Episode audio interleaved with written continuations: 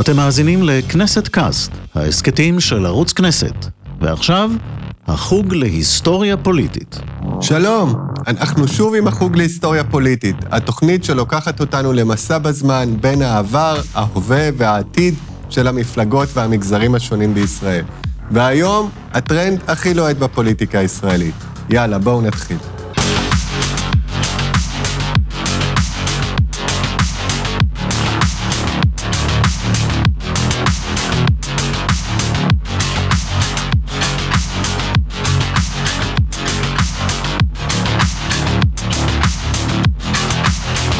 מאז הבחירות הראשונות ועד ימינו, מפלגות המרכז הן שחקן דומיננטי ולעיתים מכריע במערכת הפוליטית.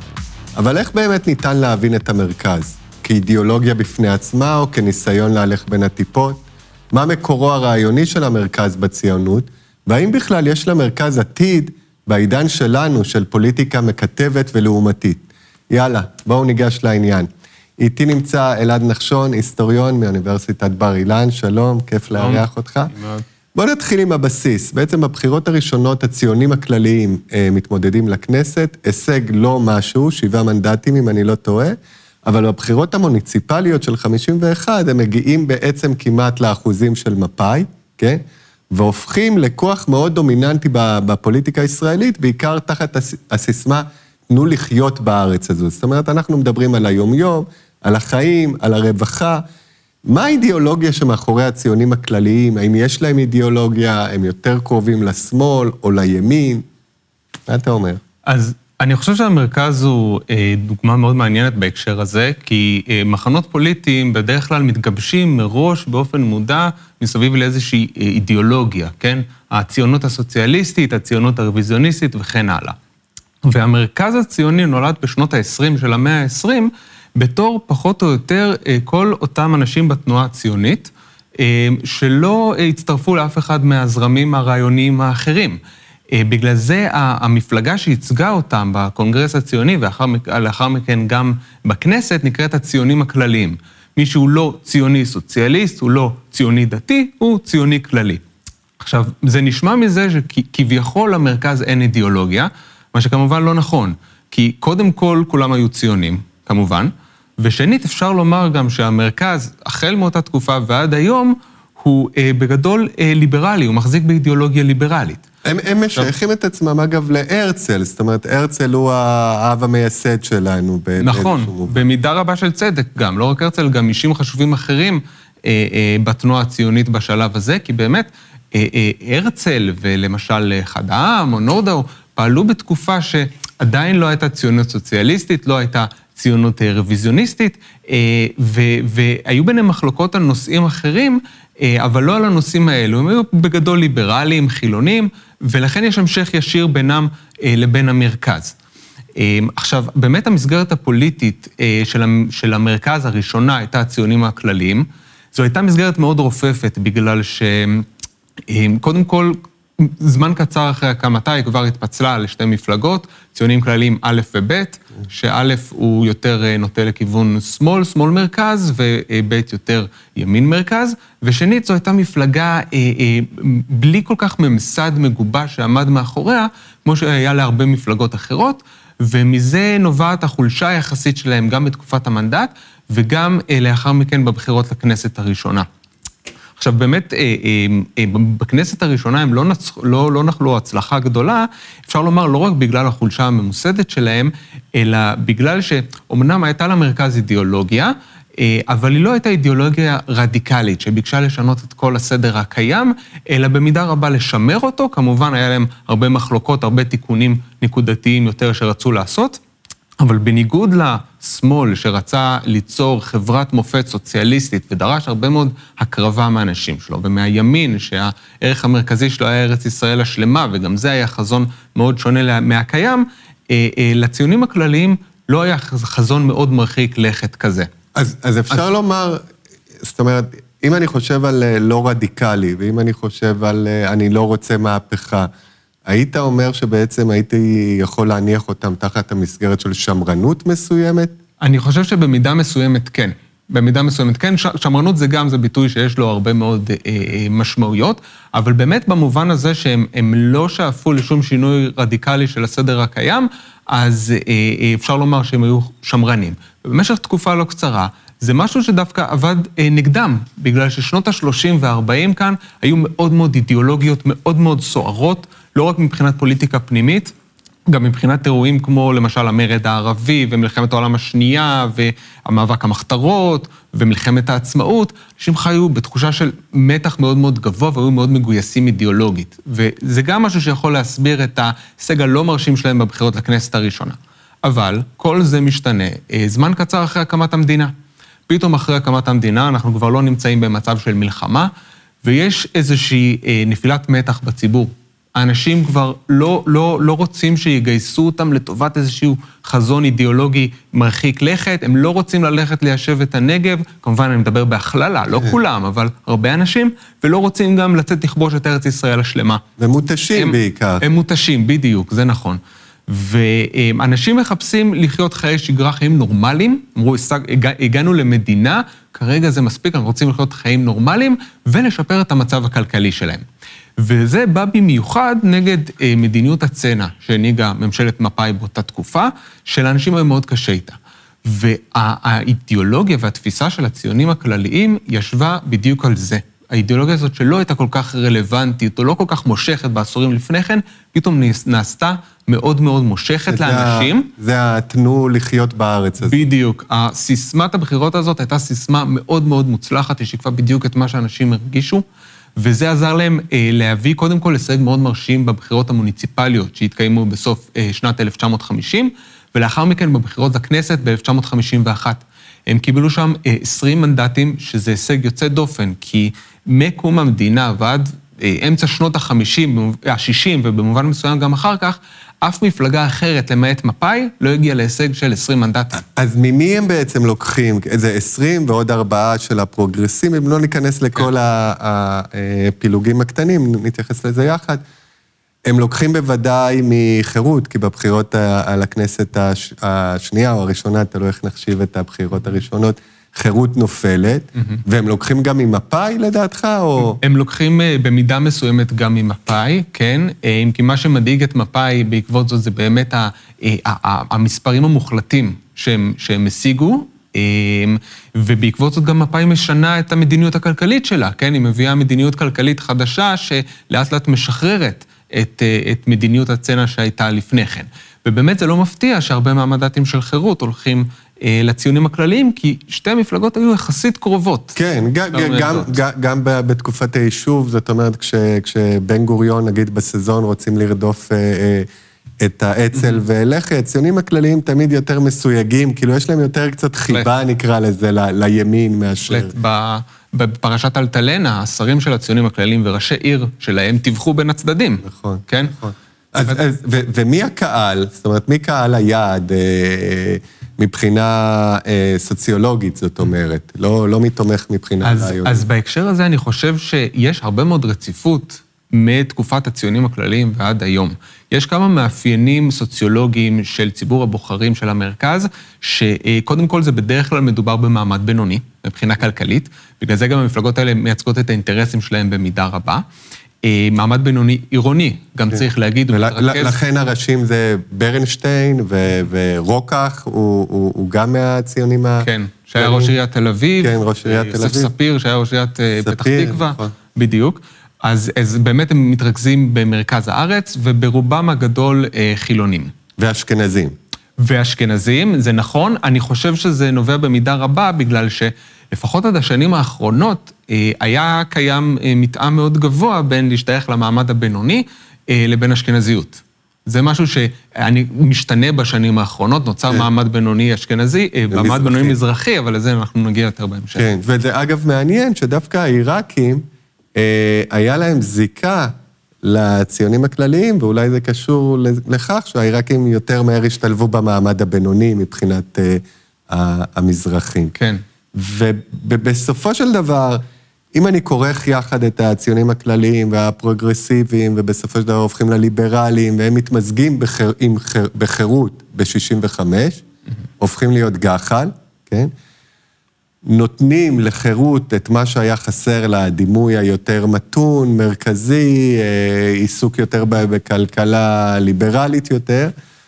ועד שנות ה-80, כשיש לנו את אה, מודעי וגדעון פת והחבר'ה של המפלגה הליברלית, ואז בעצם הם נעלמים, נטמעים ב- ב- בליכוד בצורה כזו שאין אותם יותר, כן? Mm-hmm. אבל ההשפעה של הציונים הכלליים על המערכת הפוליטית, היית אומר שניתן לגזור מהראשית, ועוד תכף נתחיל להתקדם, עד לסוף, או שזו הייתה תקופה של ציונים כלליים שאתה לא יכול יותר לראות את טביעות האצבע שלהם על המערכת הפוליטית?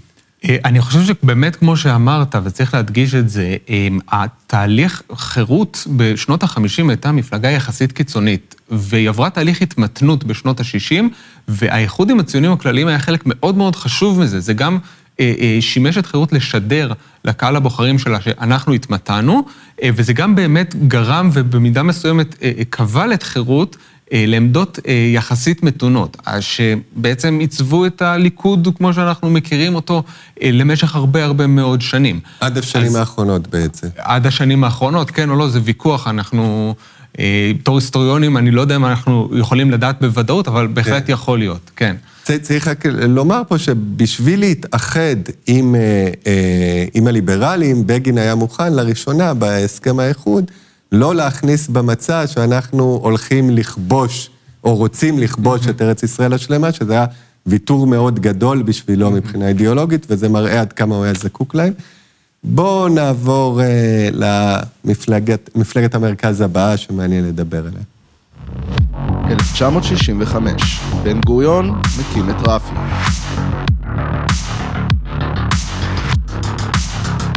עכשיו, רפי היא בעיניי מפלגת המרכז, נאמר, המשמעותית הרצינית שקמה אחרי הקמת ישראל. מפתיע ככל שיישמע, אה, ככל שאנחנו יודעים, זה עדיין מפתיע לחשוב על זה, שבן גוריון, האיש שמקים את מפא"י, בעצם מקים את רפי כמפלגה שרוצה אה, לכפור במפא"י, בעצם היא יוצאת ספציפית נגד מפא"י. אה, הגולם קם על יוצרו במובן מסוים, ורפי היא מפלגה שהיא מפלגת מרכז במובן הזה שהם קצת מתנערים, גם באופן טבעי זה קרה למפא"י, מהסוציאליזם, זה, במצע שלהם בפעם הראשונה אין את המילה סוציאליזם. הם מאוד ביטחוניים, הם גם לא חירות. הם יושבים באמצע בעצם, בין, הדגישו המון את מה שהיום קוראים לו הייטק, אז הם הדגישו מידוע ישראל, פרס היה אחראי על זה, ורפי זה בן גוריון, פרס, דיין, בעצם מפלגת מרכז קלאסית, ואם אני חושב על זה, העימות המרכזי של רפי היה עם מפא"י. Mm-hmm. עכשיו, מה זה אומר לנו לגבי יחסי מרכז-שמאל ומרכז ימין? זאת אומרת, כלפי מי הם מכוונים, לעומת מי הם עובדים? אז זה באמת מאוד מעניין, כי תשאל, אני חושב, כל בן אדם ברחוב כרגע, מה, איזו מפלגה הייתה מפא"י, הוא יגיד לך מפלגת שמאל, ומי היה בן גוריון? היה איש שמאל, לא ספק. אז באמת השאלה היא איך יכול להיות שהוא מקים מפלגת מרכז. ואני חושב שבשביל להבין את זה, אנחנו צריכים קצת לדייק מה זה בדיוק הייתה מפא"י.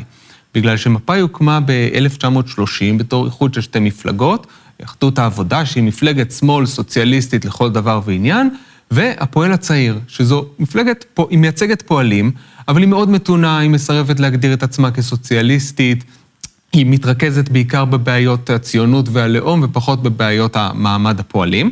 וה-DNA הזה, המתון של אה, מפלגת הפועל הצעיר, נשאר במפא"י כל הזמן ועיצב אותה. לא רק זה, בשנות ה-40 גם הצד השמאלי היותר רדיקלי במפ"ל פורש, במפא"י פורש ומקים אה, מפלגה אחרת. ואני חושב שאפשר לומר שמפא"י באיטיות נסחפת משנות ה-30 עד שנות ה-60, נסחפת אל עבר המרכז. יותר נכון להגדיר אותה, בוודאי בשלב הזה, בתור אה, מפלגת שמאל מרכז מתונה, ומי שמוביל את התהליך הזה הוא בן גוריון, בתור ראש המפלגה, בתור מי שעומד בראשה במשך כמעט כל התקופה. לכן זה לא כל כך מפתיע שהוא פורש ומקים מפלגת מרכז. אז זה מעניין, זאת אומרת, אתה לא, לא היית מציב פה את בן גוריון ורפי כמפלגת מרכז מול מפא"י שהיא בשמאל, אלא אתה אומר שיש מהלך מאוד עקבי של בן גוריון, לקחת את מפא"י יותר למרכז, היא מפלגה יותר מרכזית, ובאופן טבעי גם רפי מפלגה יותר אה, אה, מרכזית. עכשיו, רפי בן גוריון, אה, זו בדיוק התקופה ש, ש, שחקרתי, הוא ציפה לקבל 20 מנדטים וממש לשנות את המפה הפוליטית ובעצם להוריד את מפא"י מהשלטון, הם קיבלו עשרה מנדטים. בסופו של דבר החברים של רפי התמזגו בחזרה במפלגת העבודה, בן גוריון נותר לבדו באופוזיציה. זה כישלון בסופו של דבר, או שזה הישג? תראה... כי, כי אני רק רוצה להגיד, כן. סליחה.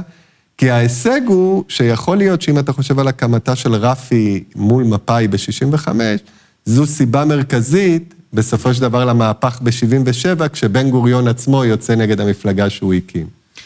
אמ, יכול להיות, אני לא יודע אם זה, אמ, אם זה באמת העניין. אמ, זה כישלון כי כמובן בן גוריון ציפה לקבל יותר ולא קיבל את זה. אבל אני חושב שבמידה מסוימת היה לו, זו הייתה משימה כמעט בלתי אפשרית. כי אה, המרכז התקיים בצורת הציונים הכלליים בשנים שלפני כן, באמת במידה רבה הודות לזה שחירות הייתה ניצבה יחסית בקצה הספקטרום.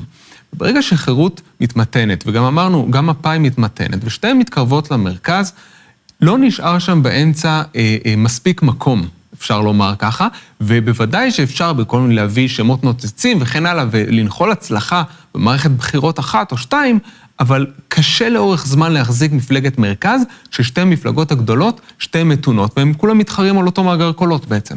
אפילו אם בן, גוריון מוביל אותה, לא כן. נותר מקום. בואו בוא, בוא נעבור למפלגה שיותר הצליחה. 1977, דש זוכה ב-15 מנדטים. אם יהיה מצב שאי אפשר יהיה להקים ממשלה בלעדינו, אנחנו נהיה מוכנים לקואליציה עם כל כוח המקבל את העקרונות העיקריים שכתובים כאן, זאת אומרת, לפעולה המיידית, לשנות את שיטת הבחירות לאלתר, לאלתר, ולקיים בחירות חדשות, ועד אשר הדבר הזה ייעשה, להקים ממשלה פונקציונלית, ולא על שיקולים אחרים, כדי שהיא תוכל כבר מן ההתחלה להשיג את שני היעדים האלה שהם בנפשנו, בעיית החברה ובעיית הכלכלה. טוב, פוליטיקאים כבר לא מתנסחים ככה, זה בטוח, אבל ההישג של דאעש בראשות ידין הוא מכריע במהפך בעצם. דאעש לקחה קולות במובהק ממחנה השמאל, כן? שיש לזה סיבות סוציולוגיות, כשהשמאל מפסיק להיות סוציאליסטי בעצם, ומבחינת הזהות הוא לא יכול להיות ימני, אז הוא מצא את מקומו בדאעש. אמנם בגין הרכיב את המפלגה שלו, את הממשלה שלו גם בלי דש, שהצטרפה קצת יותר מאוחר, אבל דש ממש מסמלת בעצם באופן המובהק ביותר, לא רק בגלל המהפך, אלא גם בגלל סיבות עומק, את השקיעה של מפלגת העבודה. היא גם מפלגה שמסמלת באופן מאוד ברור את השינוי, היא יותר שמאל, אפשר לקרוא לה קצת, מאשר ימין. יחסית למרכז, mm-hmm. והיא מסמלת באופן מובהק את העובדה שהמרכז הוא מעמד בינוני גבוה, אליטיסטי, אשכנזי, mm-hmm. אפילו אה, אה, פרופסורי כזה. איך, איך אתה רואה את דש? קודם כל, אני חושב שדש בהחלט תרמה תרומה למהפך באופן ישיר, כי באמת היא לקחה הרבה מאוד קולות מהמערך. חלק גדול מהמצביעים שלה, ובגלל דאעש אה, המערך ירד מאוד במספר המנדטים שלו, והליכוד קיבל יותר מנדטים. אה, וזה גרם בין הלם פסיכולוגי. אחרי הבחירות אנשים התעוררו והסתכלו על התוצאות ואמרו, הליכוד ניצח. ועם זאת צריך גם להגיד, אה, שמאחר ודאעש הייתה מוכנה להיכנס לקואליציה ביחד עם המערך, טכנית לפחות, מבחינת מספר המנדטים, המערך היה יכול להקים שוב אה, ממשלה עם אותם גורמים שהיו אה, בממשלה הקודמת. וזה לא קרה בסופו של דבר בגלל ההחלטה של המפד"ל, בעלי הברית הנאמנים של מפא"י מזה הרבה זמן, לעבור צד אה, ולהצטרף לליכוד בבחירות האלו. וחוץ מזה, באמת, כן, כל מה שאמרת נכון. דש באמת ייצגה את המעמד הבינוני, משהו שהוא נכון לגבי מפלגות מרכז לכל אורך התקופה הזאת. ולמעשה אפשר אה, להשתמש בה בשביל להראות את הרבה מהמאפיינים של מפלגות מרכז לאורך התקופות. למשל, כמו שאמרנו בהתחלה, אין לאורך מאה שנה איזושהי, איזשהו יעד אידיאולוגי אחד שמפלגות מרכז שואפות אליהם, אבל הן מטפלות הרבה פעמים בכל מיני בעיות שנראות רלוונטית לאותה תקופה. כמו למשל ש... במקרה של דאעש? במקרה של דאעש, כמו שראינו את ידין מדבר, על אה, שינוי שיטת הבחירות, הרבה יצאו נגד השחיתות, אה, אבל מפלגות מרכז בתקופות אחרות פעלו אה, מול נושאים אחרים שעניינו את קהל הבוחרים שלהם באותה תקופה. היה, היה גם משהו, בוא נהיה טיפה אה, אה, פוליטיקה פרסונלית, אישית, אנחנו מדברים על אה, אה, רובינשטיין, כן, mm-hmm. רובינשטיין, אה, יגאל, אה, יגאל ידין, שארכיאולוג, אה, משהו מאוד איכותי באנשים האלה, ומשהו שהוא גם אה, די תמים. זאת אומרת, זה אחד הבעיות של מפלגות המרכז, שבאים אנשים מבחוץ, רוצים לתקן בעיות אה, ספציפיות, כן. שיטת ה... ה הבחירות, שיטת הממשל, בעיות בכלכלה, תיקון פה, תיקון שם, אבל הם מתקשים להשתלב במערכת הפוליטית דווקא אולי כי הם איכותיים מדי, או כי בסופו של דבר אה, ידינו אכזבה די גדולה. כן, בסופו של דבר, בשביל שכל השמות הגדולים האלו מאוד עוזרים להביא קולות בבחירות, אבל בשביל לקיים מפלגה לטווח הארוך, אתה צריך יותר משמות גדולים, באמת, אתה צריך ניסיון בפוליטיקה, אתה צריך להקים אה, ממסד מפלגתי וסניפים ואנשי שטח וכן הלאה. וזה כל מיני אה, שמות גדולים של פרופסורים וכן הלאה שנכנסים לפוליטיקה ומקבלים הרבה מאוד קולות דווקא בגלל שהם לא פוליטיקאים, אה, מתקשים לעשות את זה. ואני חושב שזה חלק מהסיבה למה כל כך הרבה מפלגות מרכז קמו ונפלו בתקופה הזאת שאנחנו מדברים עליה, אה, בלי להצליח להתקיים למשך תקופה מאוד ארוכה. זה גם מעניין, זו התקופה שיוסי ביילי נכנס לפוליטיקה, וזו תקופה שאם אתה פרופסור או דוקטור, נותן לך יתרון, ואני חושב שאם היו באים אנשים כאלה, זה היה דווקא חיסרון אה, כשאתה מצטרף לפוליטיקה הנוכחית במידה רבה. אבל דיברנו על שמות, אז בוא נעבור לתחנה הבאה, כי זו מפלגה שהיא ממש ה-dream team מבחינת אה, שמות. 1999, מפלגת המרכז רצה נגד נתניהו. רק אנחנו, אזרחי מדינת ישראל, יכולים לעצור את מסע ההרס הזה. אני חוזר, לעצור את מסע ההרס הזה של נתניהו וברק. לשם כך קמה, ולשם כך אנו מצביעים על אלטרנטיבה. איציק מרדכי, אה, רוני מילו, דן מרידור, רמטכ"ל שהיה אהוב ומהולל, אה, אמנון ליפקין שחק, והפוטנציאל נראה היה מאוד גדול, כן? בסופו של דבר המפלגה הזאת מתרסקת די מהר, וזו גם מפלגה שמכריזה על עצמה, מפלגת המרכז. כמו שאתה אומר, היא באה לטפל בבעיה קונקרטית, הבעיה, הייתה, הבעיה העיקרית הייתה אז לשיטתם השלטון של נתניהו, שצריך להחליף אותו, לא היה לה איזושהי עמדה אה, אידיאולוגית או, או חברתית מיוחדת.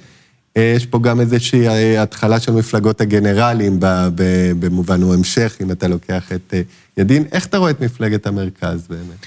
אני חושב שבאמת גם היא, כמו דש, מראה באמת את הבעייתיות הזאת שבלנסות להקים מפלגה חדשה מאפס, לרוץ איתה מיד לבחירות, והמפלגה הזאת לפעמים מביאה הישג יותר גדול כמו דש, או קצת פחות גדול כמו מפלגת המרכז, לא מחזיקה יותר מדי, מעמד, יותר מדי זמן מעמד.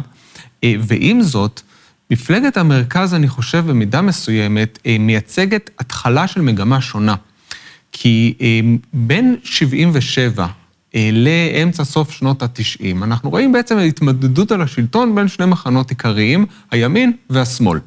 המרכז, בדרך כלל, אה, המפלגות שהוא מכניס לכנסת מאוד קטנות, מקבלות ביחד ארבעה, חמישה מנדטים, כשד"ש זה בעצם יוצא הדופן הבולט היחיד. אה, אבל באמצע, סוף שנות ה-90 פחות או יותר, אנחנו רואים את המגמה הזאת משתנה.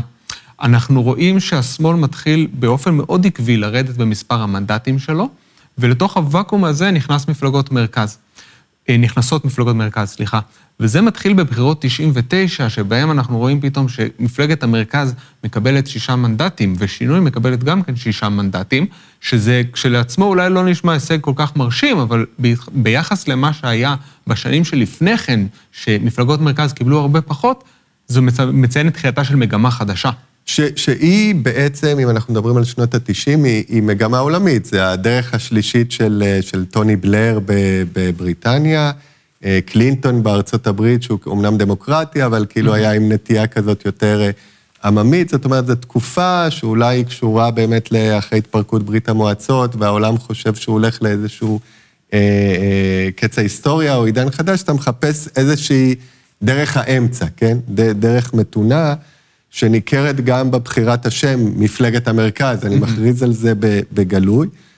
וכאן נשאלת ש, ש, שאלה שקשורה קצת לימינו, האם אתה חושב שההתהדרות ב"אני מרכז" אה, עדיין רלוונטית, או שהקסם הזה של המרכז היה נכון לשנות ה-90, כשהעולם עבר טלטלות ורצית איזה דרך שלישית, והיום הוא כבר פחות רלוונטי. זאת אומרת, אם היום מישהו יגיד, אני מקים את מפלגת המרכז, אז נגיד לו, אוקיי, זה לא מה שצריך, אני צריך לריב עם האחר, אני רוצה פוליטיקה יותר לעומתית, או דברים כאלה. אז אני חושב שדווקא מהסיבה הזאת, המרכז הוא רלוונטי, בגלל שהוא זה שמפשר ומתווך בין שני הצדדים, ובמידה מסוימת ממתן את השסעים והמחלוקות האלו. עכשיו, זה לא בהכרח אם מישהו משתמש בשם מרכז, אז הוא גם באמת פועל ככה, ויכול להיות שהוא לא משתמש בשם מרכז, אבל פועל ככה. שוב, אני חושב שבמשך תקופה מאוד ארוכה, גם הליכוד וגם העבודה היו מפלגות אה, יחסית מתונות, ולכן לא כל כך היה צורך אה, במרכז, והוא באמת התחיל יותר אה, אה, לגדול במספר המנדטים שלו ולמשוך יותר ויותר מצביעים, אה, דווקא בתקופה הזאת של הקצנה, של היפרדות בין שני, ה, אה, בין שני הצדדים של הפוליטיקה הישראלית. היו, המפלגה הזאת בסופו של דבר אה, לא הצליחה ליצור איזושהי אה, מורשת כמובן, אה, היא, התפרקה, אבל אתה רואה משהו בחיבור הזה, זאת אומרת, בסופו של דבר בכניסה של איציק מרדכי, הבנה שבעצם אתה לא תוכל לבנות מרכז בלי המזרחים, זאת אומרת, כי יש איזו תפיסה שהמזרחים... המעמד הבינוני שמצביע על המרכז הוא יותר אשכנזי ברובו, זה משתנה עם השנים, כן? ופה מתחילה הניסיון להכיר בזה שהמרכז הוא גם מזרחי מאוד, או שזה היה לקחת את איציק מרדכי, כמו שתמיד אומרים, אה, כקישוט. אני חושב שכל המחנות הפוליטיים ניסו למשוך אה, אה, קולות של המזרחים ממש משנות החמישים. אמ, ומי יותר בהצלחה ומי פחות בהצלחה. אז בהחלט גם המרכז ניסה לעשות את זה, ובאמת, אמ, זה, זה במשך רוב ההיסטוריה זה לא כל כך הצליח, אבל בשלב שבו צומח מעמד בינוני מזרחי, אז uh, אני חושב שבעצם השקפת העולם שלו, הערכים שלו, האינטרסים שלו, יחסית דומים לאלו של המעמד הבינוני האשכנזי. אה, ולכן אה, לא פלא שהם אה, מתחילים להצטרף למפלגות המרכז, זה לא תמיד, אגב, בולט או בא לידי ביטוי בשאלה מי עומד בראש. בהחלט לפעמים יש חוסר התאמה בעניין הזה. אני לא יודע אם זה התחיל דווקא בשנות ה-90, כי בשנות ה-90 התהליך הצמיחה של המעמד הבינוני המזרחי היה, לא, לא, לא, לא, לא היה בשל לגמרי, אבל זה בהחלט משהו שאנחנו רואים אותו יותר בשנים האחרונות. כחלון למשל, לדעתי, מסמן את זה במידה רבה. נכון, נכון. בואו בוא, בוא נעבור למפלגה שהקדימה את כחלון. 2003, הישג השיא של שינוי, 15 מנדטים. חמישה שרים ביוזמתם ויתרו על הכיסאות שלהם רק מפני שהבטיחו לבוחרים שיילחמו בסחטנות החרדית. ילמדו את זה בבתי הספר של פוליטיקה. טומי לפיד שבעצמו השורשים שלו במפלגה הליברלית, לא במקרה הוא מוצא את עצמו בשינוי, מקים מפלגה שהיא מאוד מעניינת, בעיקר בתקופה, לא רק בגלל ההצלחה של שינוי, הוא בסופו של דבר הגיע להיות סגן ראש הממשלה, היא בעצם, הוא מקים מפלגה שהיא לעומת ש"ס, במידה רבה. זאת אומרת, אם דיברנו על כך שהמעמד הבינוני בישראל הוא בעצם, בניגוד לאיך שזה נתפס, מתחיל להתחלק שווה בשווה, או הנוכחות המזרחית היא לא שונה מהנוכחות האשכנזית. בעצם שינוי מסמל פה את המרכז בצורה מאוד חילונית, אשכנזית, אה, לבנה, עוינת, מבחינת טומי לפיד, גם עוינת אה, אה, למסורת, לא רק לדתיים חרדים. והקריאה הקלאסית בבחירות של, אה, כשאהוד ברק ניצח ב-99, של מצביעי שינוי, היה רק לא ש"ס. אז פה יש, לי, יש לך מרכז שהוא מרכז מאוד לעומתי. הוא דווקא לא מרכז מאוד אה, מרוכך שרוצה לספוח אליו מכאן ומכאן. אה, אתה מסכים או איך אתה רואה את זה? במידה מסוימת כן, זה, זה היה האופי של שינוי, ש... תראה, שוב, כמו שאמרנו בהתחלה, אה, בוחרי המרכז היו ברובם המכריע חילונים תמיד. אבל להיות חילוני לא אומר בהכרח שאתה נושא איזה דגל של חילוניות אידיאולוגית, או שאתה בא בגישה לעומתית, ובאמת, רוב המפלגות המרכז לא היו כאלו. אבל בשנות ה-90 ושנות ה-2000, העניין הזה מתחיל להפריע מאוד להרבה מאוד אה, חילונים. במידה רבה העלייה המטאורית של ש"ס בשנות ה-90 מפחידה, מפחידה אותם. העובדה שהחרדים נמצאים אה, כמעט תמיד בקואליציה עם הימין ומקבלים הרבה מאוד מהדרישות שלהם, היא, היא מרגיזה, היא מקוממת אותם. ולכן קמה מפלגת מרכז, שבניגוד לרוב המפלגות שקדמו לה, נושאת את דגל החילוניות, לא רק נושאת את דגל החילוניות, אלא באמת בצורה לעומתית כזאת, ומצליחה בדרך הזאת אה, לגרוף 15 מנדטים, כן? שזה הרבה יותר מכל הישג אחר של מפלגת מרכז בפחות שני עשורים לפני כן, וחלק עוד מהמגמה של עליית המרכז. ו- ו- ויש ב- במרכז הזה גם עוד דבר שהוא, אה, הייתי קורא לו מאוד שונה מהמרכז הרגיל או מהמרכז הקודם, והוא, אם נשווה את זה לדש, זה מרכז פופוליסטי.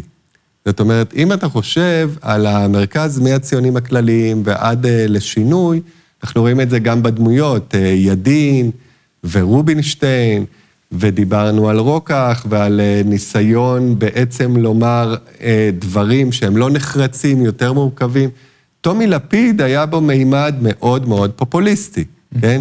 ופה עולה השאלה, האם מרכז הולם פופוליזם, או שהאם מרכז צריך להיות דווקא בגלל שהוא לא תופס אידיאולוגיה ברירה, אה, ברורה, מקום שהוא שונה מאזור אה, פופוליסטי? אז קודם כל, אני חושב שאפשר להגיד שמרכז יכול להיות פופוליסטי, כן? עובדה, יש לנו לפחות מקרה אחד כזה. אמ, ויכול להיות גם שהשינוי הזה אה, הוא לא קשור דווקא ספציפית למרכז, אלא לעובדה שבשנות ה-50, ה-60, אמצעי התקשורת היו בעיקר עיתונים, אה, רדיו, לאט לאט נכנסה הטלוויזיה. טומי לפיד כבר צמח בטלוויזיה. אמ, והוא באמת, אה, לא דווקא כאיש מרכז, אלא כפוליטיקאי של המאה ה-21, אמ, יודע איך להשתמש בכלים האלו באופן שגאל ידין או אחרים שהיו בזמנו, לא כל כך ידעו איך להשתמש בהם, אה, ומכאן נובע העניין הזה, ואפשר גם לומר שזה במידה רבה מאוד אה, עניין אישי, עניין פרסונלי. זאת אומרת, זה היה טומי לפיד, זה לא בהכרח מאפיין את... את המרכז בכללותו, אולי אפילו לא את המערכת הפוליטית בכללותה. ש, שצריך לומר לזכותו שזה היה אה, פופוליזם ייחודי בזה שפופוליזם מאוד אינטליגנטי היה הפופוליזם mm. של לפיד, אבל בואו נעבור עכשיו למפלגת המרכז שהכי הצליחה בכל תולדות ישראל. 2005, שרון מייסדת קדימה. לאחר לבטים רבים החלטתי לעזוב היום את הליכוד. הליכוד במתכונתו הנוכחית לא יכול להוביל את ישראל למטרותיה הלאומיות. קדימה. קדימה מוקמת על ידי שרון, ופה צריך לדון בקדימה בעיקר בשבר שחל בליכוד, בימין, בעקבות ההתנתקות ובאיזשהו ניסיון של שרון אה, להוביל את הליכוד ל... בתוואי שונה, שמקבל נסיגות מארץ ישראל השלמה. ניסיון שבמובנים רבים הצליח. זאת אומרת, הליכוד מתפרק כש, כששרון מקים את קדימה, כן? אבל שרון לוקה באירוע מוחי, ולקראת הבחירות כבר מוביל את זה אהוד אולמרט. שכאן אני חושב שאפשר, למרות שכמובן אפילו במערכת הבחירות הם המשיכו להשתמש בשרון, קדימה של אולמרט זה שונה מקדימה של שרון, במובן זה, אני חושב שהנאום הכי מעניין של אהוד אולמרט, וזה אולי הנאום הכי ייחודי של ראש ממשלה ישראלי, היה הנאום שבו הוא הסביר בראשית הקדנציה שלו שהמטרה שלו היא שיהיה כיף לחיות בישראל. אני לא מכיר אף מנהיג ציוני שהמטרה שלו היא שיהיה כיף לחיות כאן. זה מתקשר, אגב, ל"תנו לחיות בארץ" הזאת של הציונים הכלליים. כן? כיף שיהיה. שרון, כששרון הנהיג את קדימה, המטרה לא הייתה כיף, אלא המטרה הייתה איך אני מצל... ממשיך אה, אה, אה, לחזק את מה שאני יכול מבחינת אה, מה שאני משאיר בארץ ישראל ומה שאני מוכן למסור. והאמירה הזאת, אני רוצה שיהיה כיף בארץ, של אולמרט, היא מאפיין מאוד מרכזי של, של קדימה כמפלגת מרכז, או שזה אני נתפסתי לציטוט הזה? אני חושב שבמידה מסוימת, אה, אה, באמת הדאגה לרמת החיים, לשגשוג כלכלי, זה בהחלט מאפיין שרואים אותו לאורך כל ההיסטוריה של מפלגות המרכז, ועם זאת, אה, לקדימה הייתה גם אה, תוכנית מדינית, כן? אחרי ההתנתקות, אה, אולמרט בא עם תוכנית ההתכנסות, בעצם ביקש ליישם את אותו דבר בקנה מידה הרבה יותר רחב ביהודה ושומרון, שזה משהו שבסופו של דבר לא יצא לפועל ולא צלח, אבל קדימה באמת הייתה... מפלגה שהיו לה עמדות בקשת רחבה של נושאים, זאת אומרת, לא הייתה מפלגה של נושא אחד, אה, ולא לא הייתה לה ברירה, זאת אומרת, הייתה מפלגת שלטון. וזו באמת הבשורה הגדולה שהיא הביאה. כי היא לא רק מביאה, באמת סוחבת מספר שיא של מנדטים בבחירות, אה, למרות מצבו של אה, שרון, שבאמת היה האיש שהקים אותה ואיחד אותה. אם הוא היה עומד בראשה, הייתה יכולה לזכות אפילו ביותר. יכול להיות, יכול להיות, זה באמת קשה להגיד דברים כאלו, אבל מה שאפילו יותר משמעותי, לא רק כמות המנדטים שהיא השיגה, אלא שהיא הפכה למפלגת שלטון. עכשיו, מדובר ברגע שהוא לא פחות מהיסטורי. במשך אה, תקופה מאוד מאוד ארוכה מהקמת המדינה, היו כאן ראשי ממשלה אך ורק ממפלגת העבודה על גלגוליה השונים והליכוד. ופתאום אה, יש אה, ראש ממשלה ממפלגה שמזהה את עצמה ומגדירה את עצמה כמרכז. ומכאן והלאה אנחנו באמת רואים שפחות משיש מאבק בין ימין לשמאל, יש מאבק בין ימין למרכז. זה המאבק על השלטון מהשלב הזה והלאה. ואתה צודק, ויש עוד נקודה מעניינת כשאתה חושב על החברה הישראלית אה, בימינו, אה, קדימה, אני תמיד כל כך אה, גרוע במתמטיקה, אנחנו מדברים פה על 2005, פחות מ-20 שנה, כן? Mm-hmm. מפלגת מרכז שמצליחה לפורר את הליכוד, כן? לנצח גם את העבודה. רוב הישראלים רוצים את המרכז הזה, שהוא מרכז שהוא הוא, הוא אקטיביסטי, אבל הוא גם מתון במידה רבה, תוכנית ההתכנסות. זה והיום זה נראה כאילו עולם אחר מישראל הנוכחית. זאת אומרת, השאלה היא, האם דברים השתנו, או שבסופו של דבר אה, קדימה הצליחה כל כך בגלל עניינים נקודתיים. זאת אומרת, אני, השאלה שלי, אם לחדד אותה, האם החברה הישראלית כל כך השתנתה והתפלגה, שדבר כמו קדימה לא יכול לקרות עוד, כן? Mm-hmm. או שלהפך, שקדימה היא עדיין מין תמרור שמעיד שרוב הישראלים, אם תיתן להם תוכנית, מנהיג שאתה יכול לסמוך עליו, ירצו מפלגה כזאת שהיא לא ימין ולא שמאל. אני חושב ש... תראה, קודם כל, אה, קדימה הייתה המפלגה בבחירות 2006 הגדולה ביותר, השיגה הרבה מאוד מנדטים, אה, זה עדיין לא רוב הישראלים, כן? כן. הרוב במובן של ה... בהחלט, ללא ספק, החלק הגדול ביותר. כן. אני חושב שזה בהחלט משהו שיכול לקרות גם היום, כן? זה לא משהו ש, ש, שהוא בלתי אפשרי.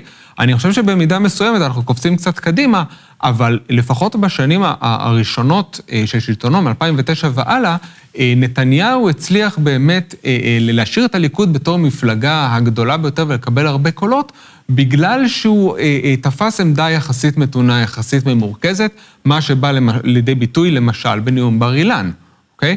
אמ, והיום אנחנו מצד אחד נמצאים במצב שונה, כי זה לא, זה לא בדיוק העמדה של הליכוד, ומצד שני, אה, אנחנו נכנסים פה כבר לא להיסטוריות, קצת לספקולציות, כן. אבל אנחנו מסתכלים על הסקרים של היום, זה, זה אכן נראה כאילו זה בהחלט משהו שהוא אפשרי ושהוא יכול לקרות, ואי אפשר לפסול אותו על הסף.